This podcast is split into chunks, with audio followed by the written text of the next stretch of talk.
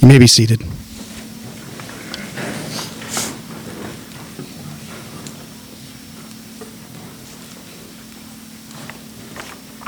Good morning. My name is JD. I am one of the uh, pastors here. I'd like to welcome you uh, to Pillar Church this, uh, this morning. I am so glad that you have uh, decided to take time to gather with us. Uh, this morning, as you can see on the screen, we are continuing our sermon series through the book of Exodus with a story that will be familiar uh, to many of you if you've had any time in church. And even if you haven't, you've probably heard this story a story of uh, as we've even heard here said, a story of rescue, uh, a story of redemption, and ultimately salvation from the bondage of slavery. But it's also a story that is not without its trials, not without its ad- adversity, not without its questioning of why am I here, and, and in some ways, how is God good in even doing this? And so it causes us and reminds us uh, about that not everything is as easy as it seems sometimes. The Israelites have been in slavery, to catch us up a little bit, uh, to the Egyptians for some 430 years. But through God's sovereign plan, He raises up Moses, a Hebrew who lives uh, miraculously um, through a miraculous story, he lives and is raised by the Pharaoh's own daughter. So God uses Moses to, to go and be his mouthpiece to Pharaoh and ask him to let the Israelites go and no longer be slaves to the Egyptians. But Pharaoh would not let the people go, so God sends nine different plagues that affect Pharaoh, but not enough to let his people go. So God sends a tenth plague, one that is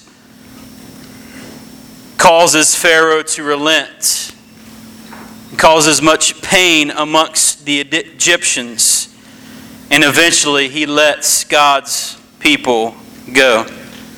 And as the Israelites are released and as they head out into the wilderness, they stop and they worship the Lord and they celebrate God's grace in, in sparing their own children, their own firstborn sons, by instituting the, the, a Passover meal. And so that's what Joshua presented to us last week as they presented this Passover meal was instituted, a time of celebrating and rejoicing and seeing the obedience in God's goodness.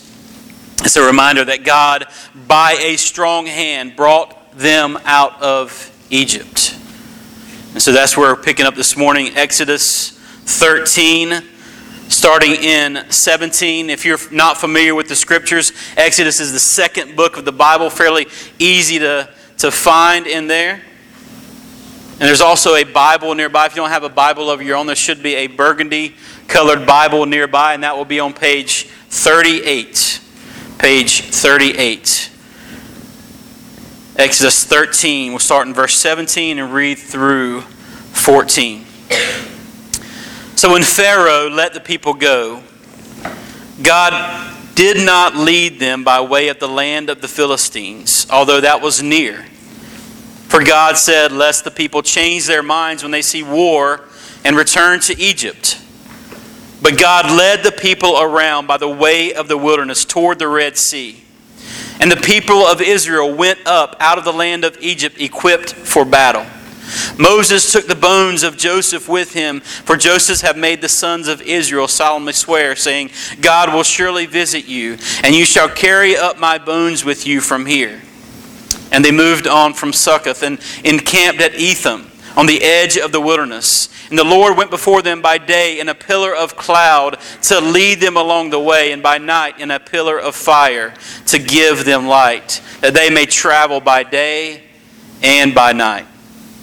The pillar of cloud by day and the pillar of fire by night did not depart from before the people.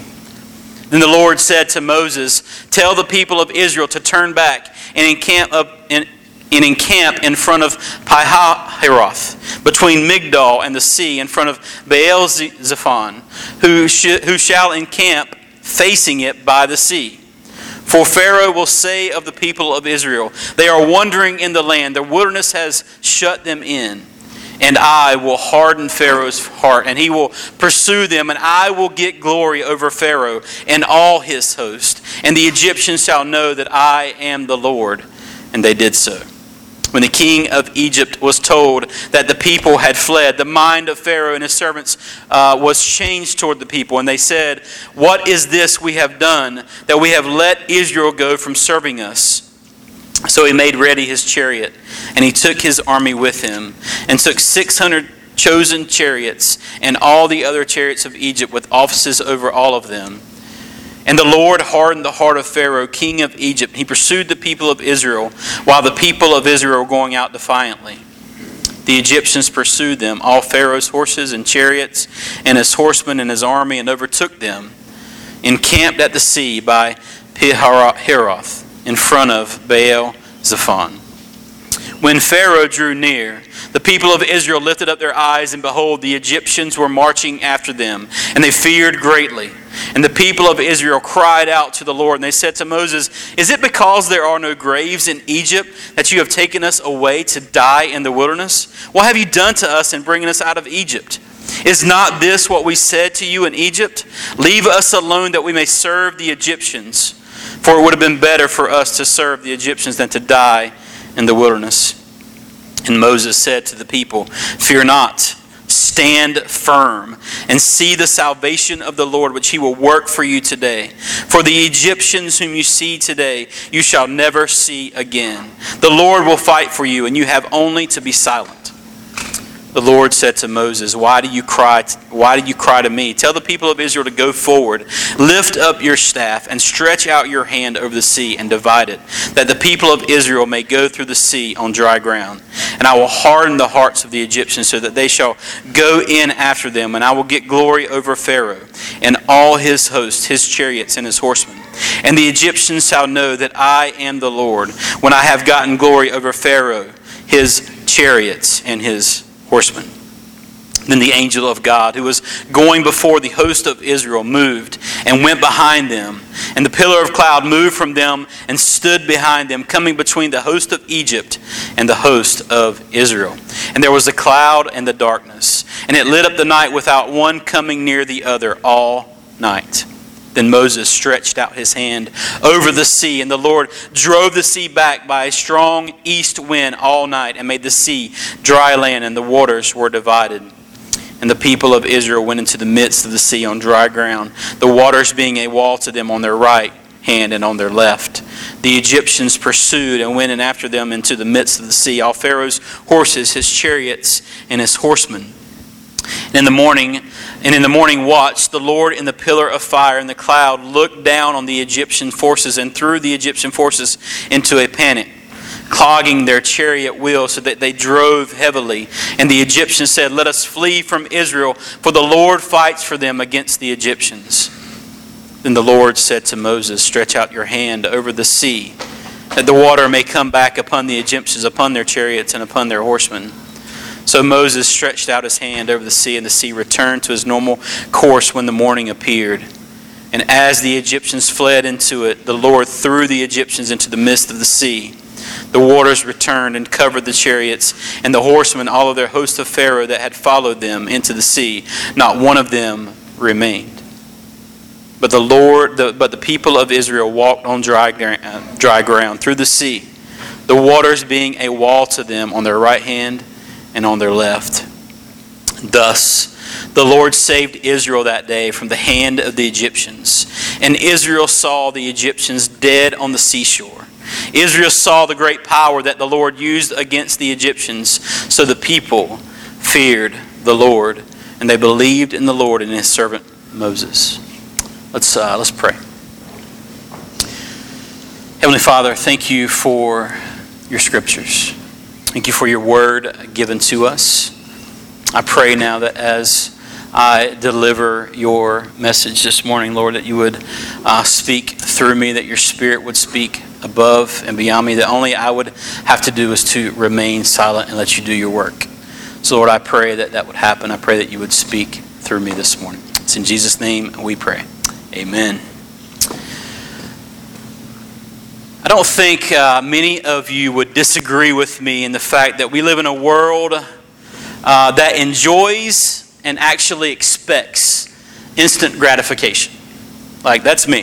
Uh, I, I, appreciate uh, when things happen quick and easy. Like, I like easy. Uh, this is never more true for me than when I, when I travel. Um, you ever, have you ever went from point A to point B, like coming to church this morning and made every single light? You ever done that? Like you've been like, man, this feels awesome. I have made every single light. My time is like, I just made up five minutes not having to stop at a, at a red light on the on the way here. I mean, that's, that's a great feeling to me. I, I get a, I, I get a rush when I make a light and I see the next, and I'm like, man, I can make that light too. And you just, just keep moving on. And it's, it's awesome. But then again, there's the other side of that. There's a juxtaposition in that where, where you don't make any light. Like this is Piney Green. Like I mean, you cannot make one light to the other. If you ever drive Piney Green from 24 to 17, you, you will not ever make it all the way through. If you do, God has like blessed you in some way. Just know that. But uh, you, I get stopped at every single light, especially like coming to church in the mornings. Uh, there's nobody around. Nobody is sitting there. It's just me. And uh, yet the light turns yellow. And in that moment, as much as I rejoice over the fact that I can make every light, like I vent and I'm frustrated, I'm like, man, what is the deal? I like if I would meet the engineer that designed these lights, I would be like, man, can we can we not set it up where you're traveling and you kind of hit this light in the screen and the next light actually turns green? It's just a it's an amazing that it happens that way. But uh, but, but we, we love it when we plan a road trip and we get from point A to point B and, and we make record time. You ever done this? Like you've gotten up, there's no traffic, you're going from here and you're making a, a decent trip somewhere and you walk in and you go, man, record time. Ten, the, the, the, the MapQuest or whatever it was, you know, maps, iMaps, or uh, Waze said I would make it in three hours and 30 minutes. I made it in 320. It's pretty great. Just so you know. But, but I, I lived in Northern Virginia. How many of you lived in Northern Virginia before? Like, how, how many of you ever made it from point A to point B without getting stuck in traffic? No hands, right? It's just impossible. It's just impossible. It's, it's frustrating when you can't have to plan around or can't go from point A to point B and, and, and you have to plan with uh, knowing that there will be traffic. So what you do is you say, okay, well, I'll beat the traffic. I'll, I'll leave at 2 a.m. in the morning and I'll get from point A to point B and I won't have to worry about traffic. And then all of a sudden you realize there's road construction that's blocking two of the three lanes to get from point A to point B and it's actually backed up worse than if you'd have left at 6 in the morning, right? And so it just gets quite frustrating. And so we try to we try to come up with ways to, to outsmart the traffic or to, to get from point A to point B quicker. And I just, you know, I just like easy. I like, I like getting somewhere in, a, in, a, in an easy way. Uh, just in many areas of my life, I, I, like easy. I like easy when I when I'm at work. Uh, like I, I, like easy in my household with my with my marriage and my children. Like I, I just I appreciate like an easy uh, uh day. Um, I like to travel, and I like to travel, give point A to point B with relative ease in everything that I do. But, but how often does that actually happen for us? We're able to go and we just enjoy the easiness of life. How often does that happen in your life without trials and tribulations or something rising up and, and, and just derailing whatever plans you had? It just doesn't happen very often. It seems that our life is full of interruptions of the plans that we've made for ourselves. And what happens in that is that, is that we are, we're left frustrated. And we're left resenting the fact that, man, I made these plans. I made good plans. And I, I had a design. And I had a thing where I was, where I was going to do this thing. And, and, and it didn't happen the way that I had expected.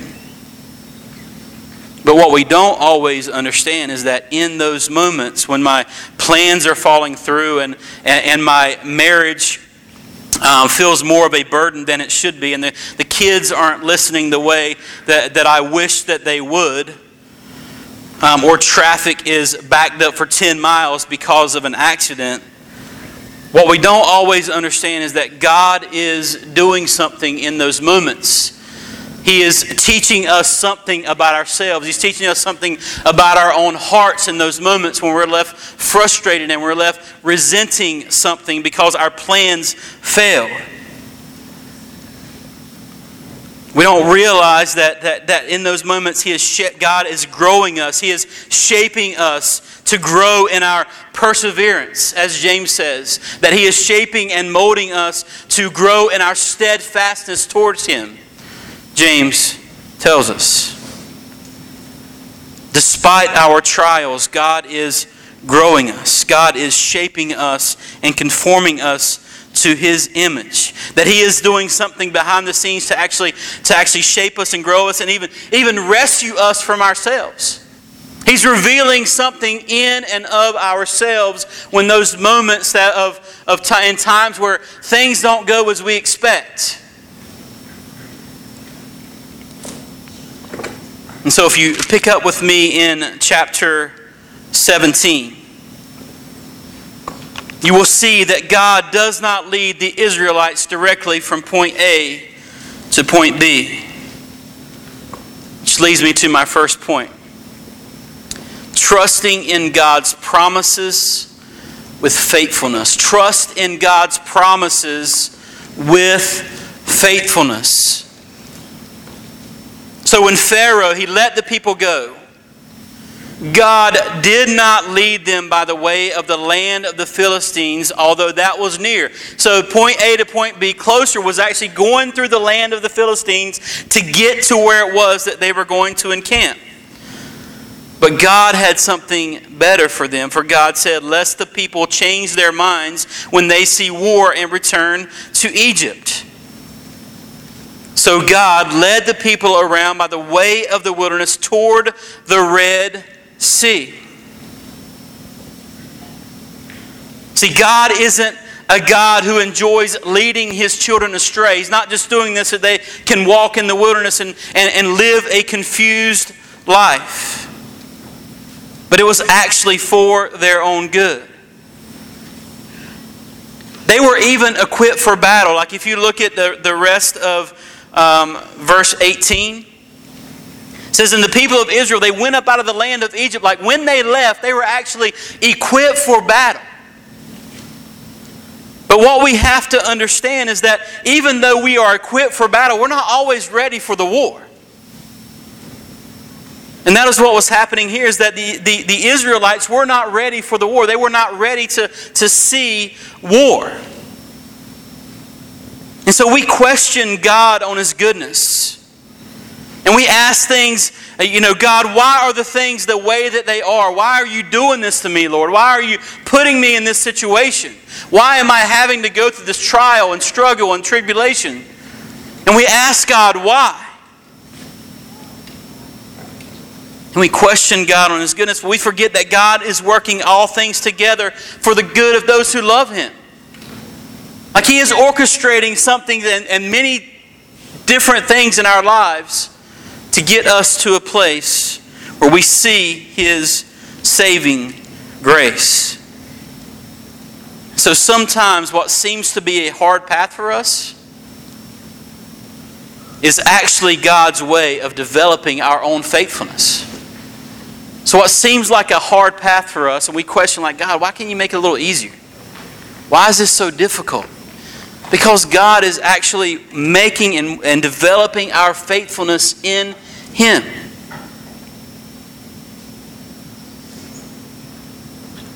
So something happens in, in, in verse 19 that is just kind of sticks out to us a little bit here if you're not familiar with Genesis, right?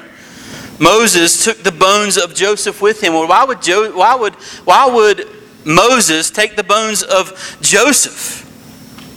Joseph died a while ago, but but look at what it says. For Joseph had made the sons of Israel solemnly swear, saying, God will surely visit you, and you shall carry up my bones with you from here.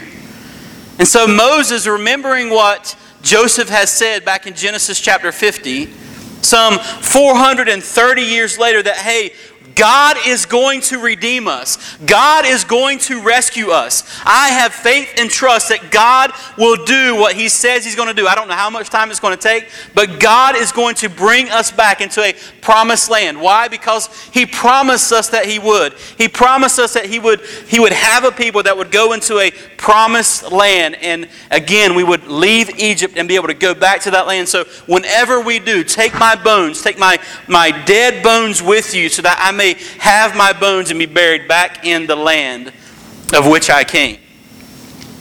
And that was Joseph.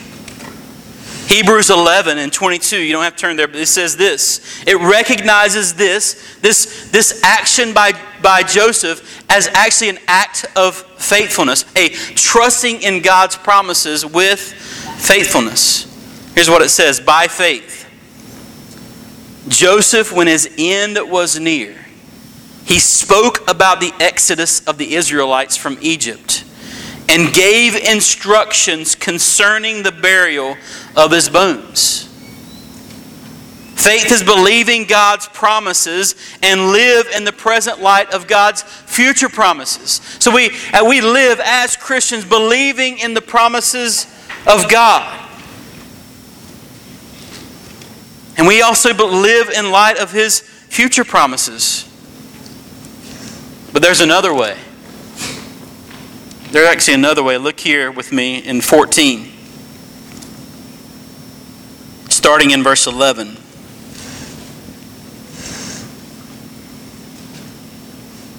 They said, This is the Israelites, said to Moses, it because there are no graves in Egypt that you have taken us away to die in the wilderness?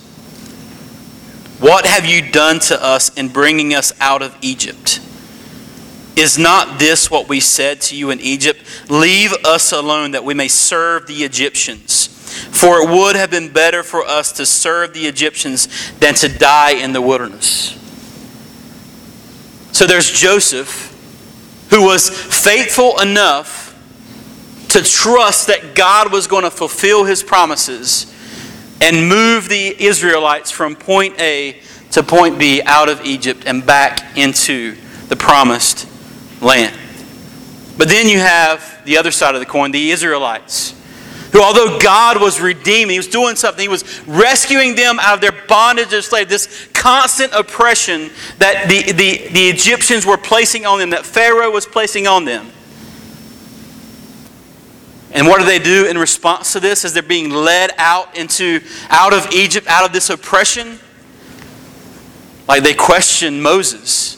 They question God's goodness. They question God's plan. God, why are you doing this to me? Why are you why are you bringing me out of here? We said that we would just stay in Egypt. We would stay in bondage in sin. You see God had a better plan. He had a better promise to fulfill for in the light of who they were and what his promises were to Abraham. So you see both sides of the coin here. You see Joseph, who was faithful and trusting in God's promises. And you see the Israelites who are fickle, who are spiritually immature, who don't really trust in the goodness of God. And so the question is here which one are you? Do you trust in the goodness of God and the plans that He has for your life? You trust in His plans? You trust that He's doing something greater even if you can't see it?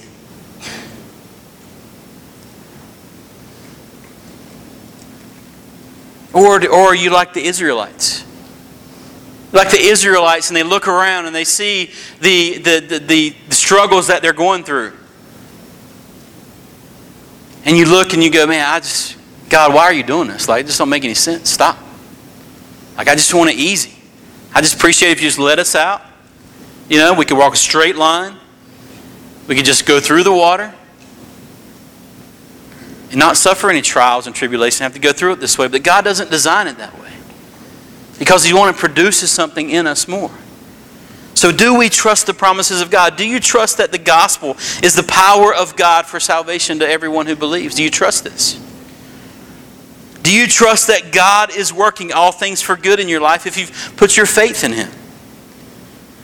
Do you trust that God will bring comfort when trials and tribulations seem overwhelming to you? Do you trust that you are a new creation because you are in Christ? Do you trust in the future promises of God and that Jesus will come back in his second coming? Do you trust these things? Or do you look at a very horizontal, you have a very horizontal view of life? Where you see all these things in life coming at you and they seem daunting and they, they just, again, overwhelming. Because here's what we want we want familiar. Like we like familiar. We don't like to be stretched. Like we don't, we don't like being straight. We don't like like someone speaking into our life and stretching us in a way that seems really uncomfortable. Because we like comfortable. We like easy. We like relaxed. But God stretches us. He, he encourages us. He matures us in those ways. Because the, the more we're shaped, the more He shapes us, the more that He is conforming us, the more we are in, more like Him in, in His image more we are like His image. So we need to trust in God's promises. Ask yourself do I trust in the promises of God with faithfulness? Do I take a very vertical view and I look up when things get difficult? Or do I look around at my circumstances, present circumstances, and I, and I don't know what to do? Captured by fear. Second point is God's presence is made manifest. God's presence is made manifest. Look in verse 20 of chapter 13.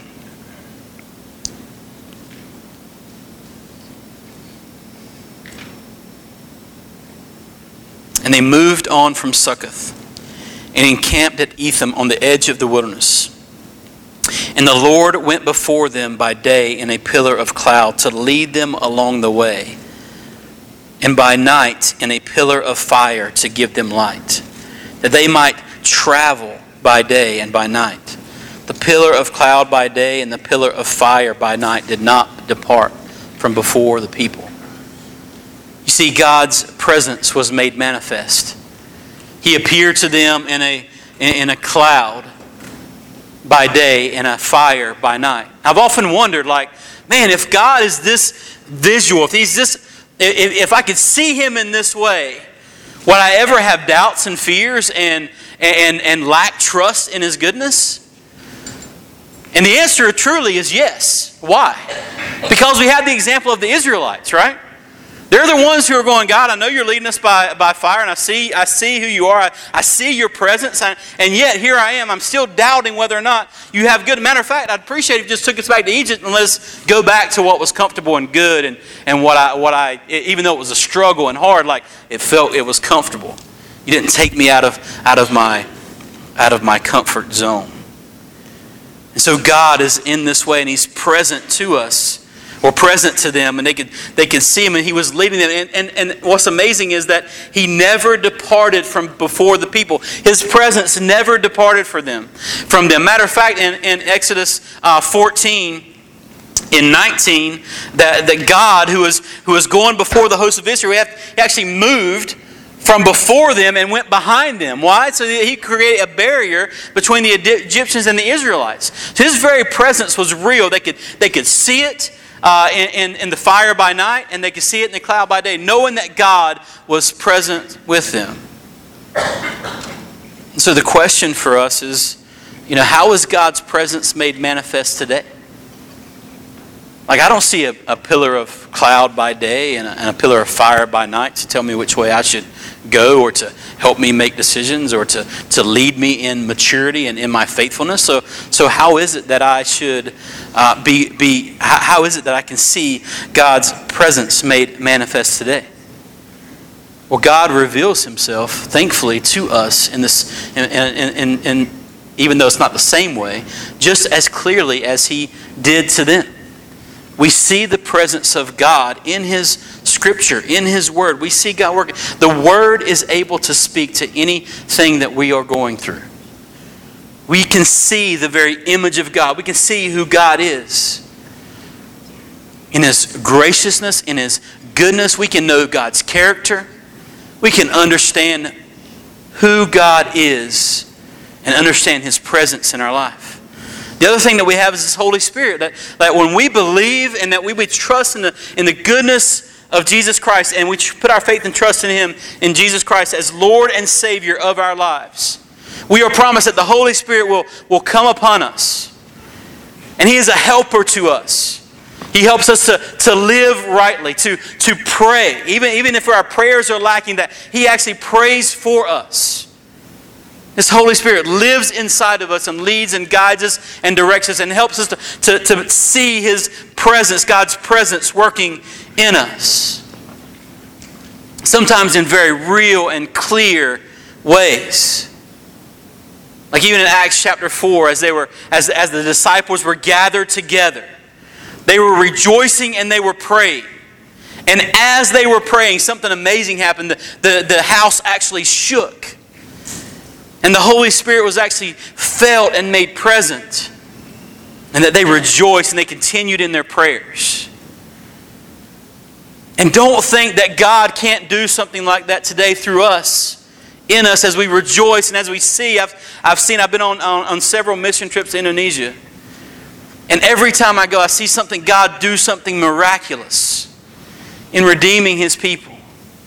There's not a, there's not a lot of Christians where we go have just seen it time and time again where God heals or God just raises up someone, or you go and, and you speak to someone you've never met before. They've never heard the name of Jesus. And you, when you proclaim the gospel, they say, Man, for the last two years, I've been dreaming about you coming. I've been dreaming, I haven't known what to do. I've been dreaming about this Jesus you're telling me about. I can't tell you how many times that has happened where the Spirit has been working before we even have gotten there. And we must believe, we must trust that, that God is doing something, that His presence is real, that His Word is true.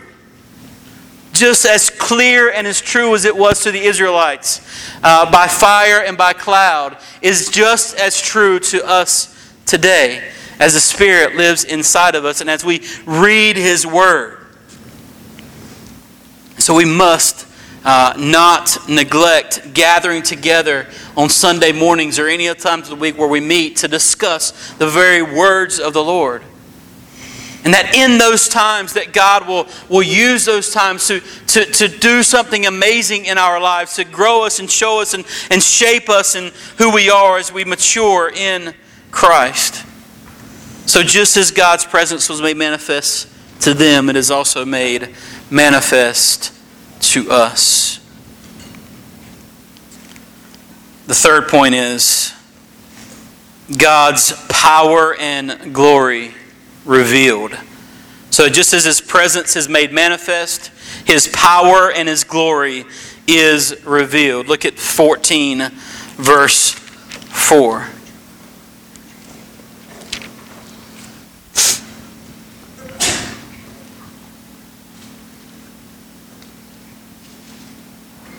And I will harden Pharaoh's heart, and he will pursue the Israelites, and I will get glory over Pharaoh and all his host. It is God who receives the glory. It is not I, it is not you, it is not any of the foreign gods that you can make for yourselves. It is God who gets the glory, and that is, that is what He desires from us, is that he would receive the glory.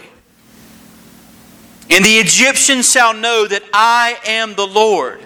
Like even in the midst of this, this, this great thing that he's about to do, and the tragedy that will be suffered from some of the Egyptians as they, as they come after him, that God is revealing himself not just to the Israelites and rescuing them, but he's also revealing himself to the Egyptians. And so sometimes the trials that you have, that you go through, aren't just for you, they're for others to see how you walk through those difficult situations. And to them, it reveals God's glory in your life, just as God gets the glory over Pharaoh and all his host. And they shall know that I am the Lord. Look at verse 17, 14. He says it again. I will harden the heart of the hearts of the Egyptians so that they shall go in after them. And I will get glory over Pharaoh and all of his host, his chariots and his horsemen. And the Egyptians shall know that I am the Lord when I have gotten glory over Pharaoh, his chariots, and his horsemen.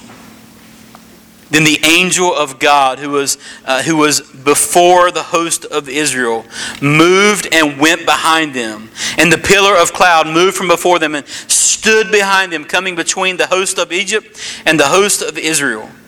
And there was a cloud and the darkness. And it lit up the night without one coming near the other all night. So God protects the Israelites from the Egyptians. He shows his power. Then Moses, he stretched out his hand over the sea. And the Lord drove the sea back by a strong east wind all night and made the sea dry land, and the waters were divided. And the people of Israel went into the midst of the sea on dry ground, the waters being a wall to them on their right hand and on their left. And the Egyptians pursued and went in after them in the midst of the sea all Pharaoh's horses, his chariots, and his horsemen. And in the morning watch, the Lord in the pillar of fire and cloud looked down on the Egyptian forces and threw them into a panic, clogging their chariot wheels so that they drove heavily. And the Egyptians said, Let us flee from before Israel, for the Lord fights for them against the Egyptians. So God is revealing who He is here the Egyptians are starting to see that we need to flee. Because the Lord fights for them. They're seeing something very different from what they know. These gods that they have created for themselves that could, could do nothing for them. And the Lord said to Moses, Stretch out your right hand over the sea, that the water may come back upon the Egyptians, upon their chariots, and upon their horsemen. So Moses stretched out his hand over the sea, and the sea returned to its normal course when the morning appeared. And as the Egyptians fled into it, the Lord threw the Egyptians in the midst of the sea. And the waters returned and covered the chariots and the horsemen and all the host of Pharaoh that had followed them into the sea. And not one of them remained. And the people of Israel, though they walked on dry land through the sea, the waters being a wall to them on their right and to their left. We see God's power over wind and the sea, creating a wall of water for the Israelites to walk through, yet we see judgment. We see God's power and glory revealed through his saving grace of the Israelites, but also judgment. Judgment to those who would come against God's people judgment to those who would, who would not put their faith and trust in Him. So we must see God's power and His glory revealed. How is God's power and glory revealed to us? It was revealed to us through Jesus Christ, our Lord and Savior, who took upon a, a, a death that we deserved, took on the punishment of our sin on His shoulders for those who believe. He died a death that we deserve. But God, in His goodness, in His grace, in His mercy, He raised Him up on the third, third day, just as He will raise up those who put their faith and trust in Christ Jesus. To God's redeeming grace, His mercy made manifest, His presence given to us is able to be seen in the life, death, and burial of Jesus Christ, but also his resurrection, his newness of life. And so we put our faith and we put our trust in him. We see God's power and God's glory revealed here, and we see it revealed in the manifestation of Christ Jesus coming down and bearing the weight of our sin. Lastly, Godly fear leads to right belief. Godly fear leads to right belief. Look at verse 10 and 14.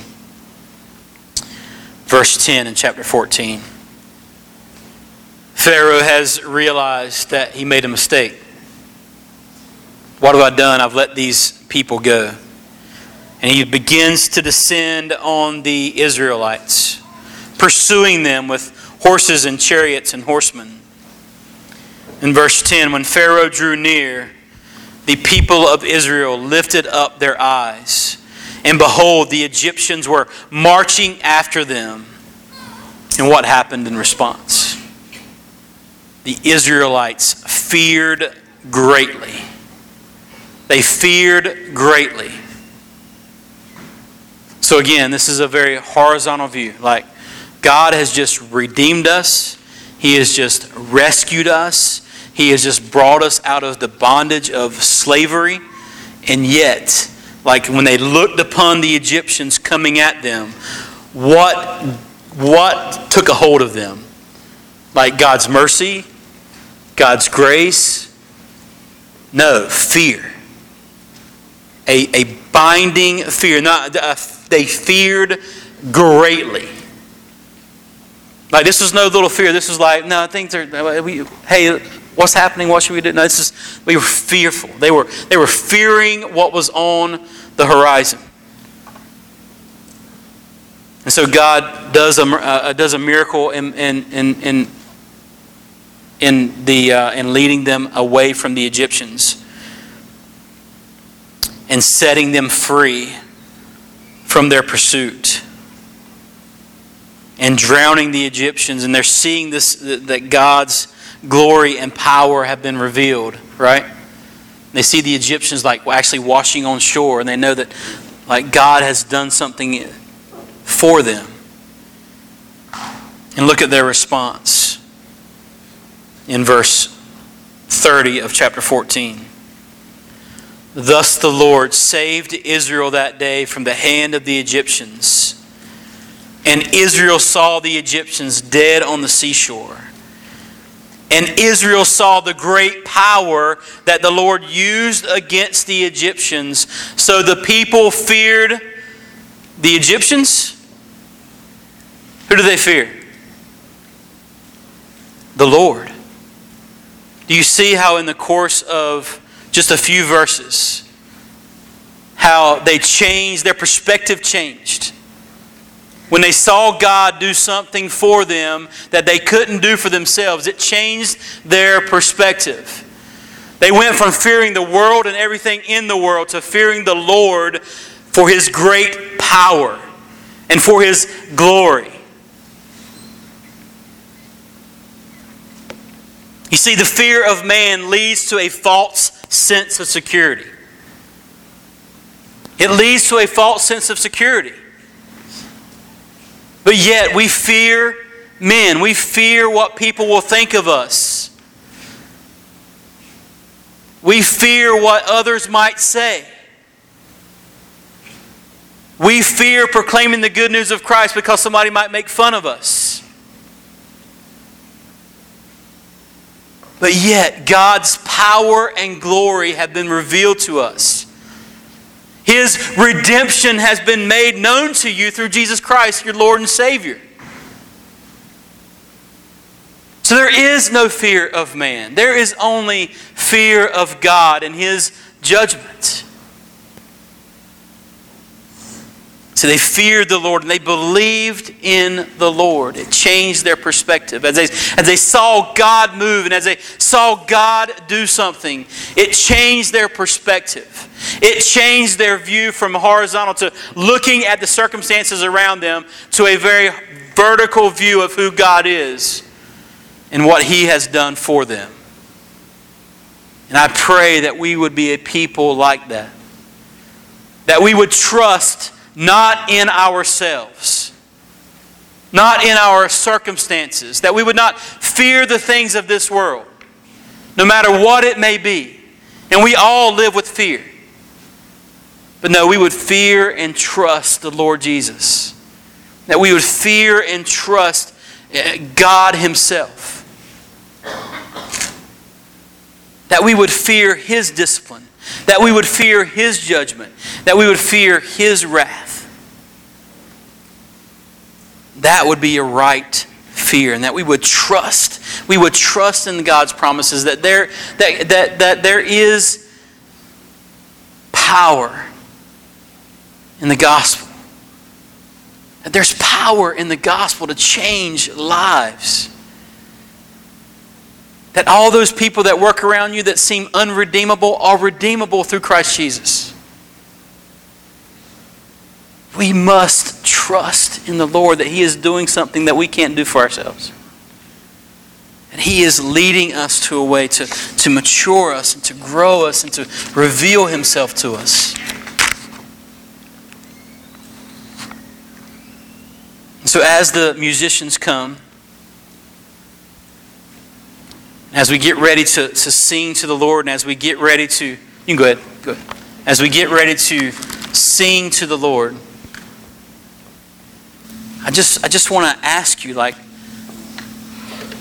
do you trust in the promises of God? Maybe you're here and you just have a really hard time with dealing with fear of man. Maybe you're here and you have a hard time dealing with fear of man, what others might think of you or what others do think of you. Maybe you're here and you just lack trusting in the goodness of God. How is God good at this moment when I'm dealing with this? Maybe you're, maybe you're a Christian here who's just, just having a hard time being faithful. Maybe you're just having a hard time being faithful to obey what it is that, that God has, has, has given us to obey in His, in His rule and in His law and in even obeying Christ. Or maybe you're here and you have never put your faith and trust in Jesus Christ as Lord and Savior. Maybe you're here and you have just for for because you're worried about what others think or because maybe you're you just you just I just can't put my faith and trust in that. I want to encourage you that today is the day of salvation. Do not let another moment pass before putting your faith and trust in Him. That if you confess with your mouth that Jesus is Lord, He is sure to save you. That if you confess with confess your sins to Him, that He will save you. The only glory that you need to see is not your own glory but it's God's glory revealed to us in Jesus Christ. I pray that you would put your faith and trust in Him today. Let's pray. Heavenly Father, we thank you for this time together. We thank you for your word. Thank you for stories like this that remind us that, that even though uh, things seem really easy and the story has a, has a happy ending, that, Lord, we don't, we don't always get the most direct path to where it is we're going. So help us to understand that. Help us to, to trust in your goodness despite these times where we feel like we're in a wilderness and we're, uh, there's no plan for us, and yet you're doing something for us, Lord. Thank you for your glory and your power made manifest in Jesus Christ. I pray, Lord, that you would help us to trust in Him more fully for those who have put their faith and trust in Him already, that we would be faithful you would find us faithful and sure and obedient. Lord, for those who may be here who are not trusting, who have never put their faith and trust, Lord, I pray that you would open their eyes and their hearts and their ears today to see that you are good, to see that you have given a way for rescue, to give a way for redemption, a way to, to, to get through trials and tribulations as we lean into you. Help us to draw near to you. It's in Jesus' name we pray. Amen.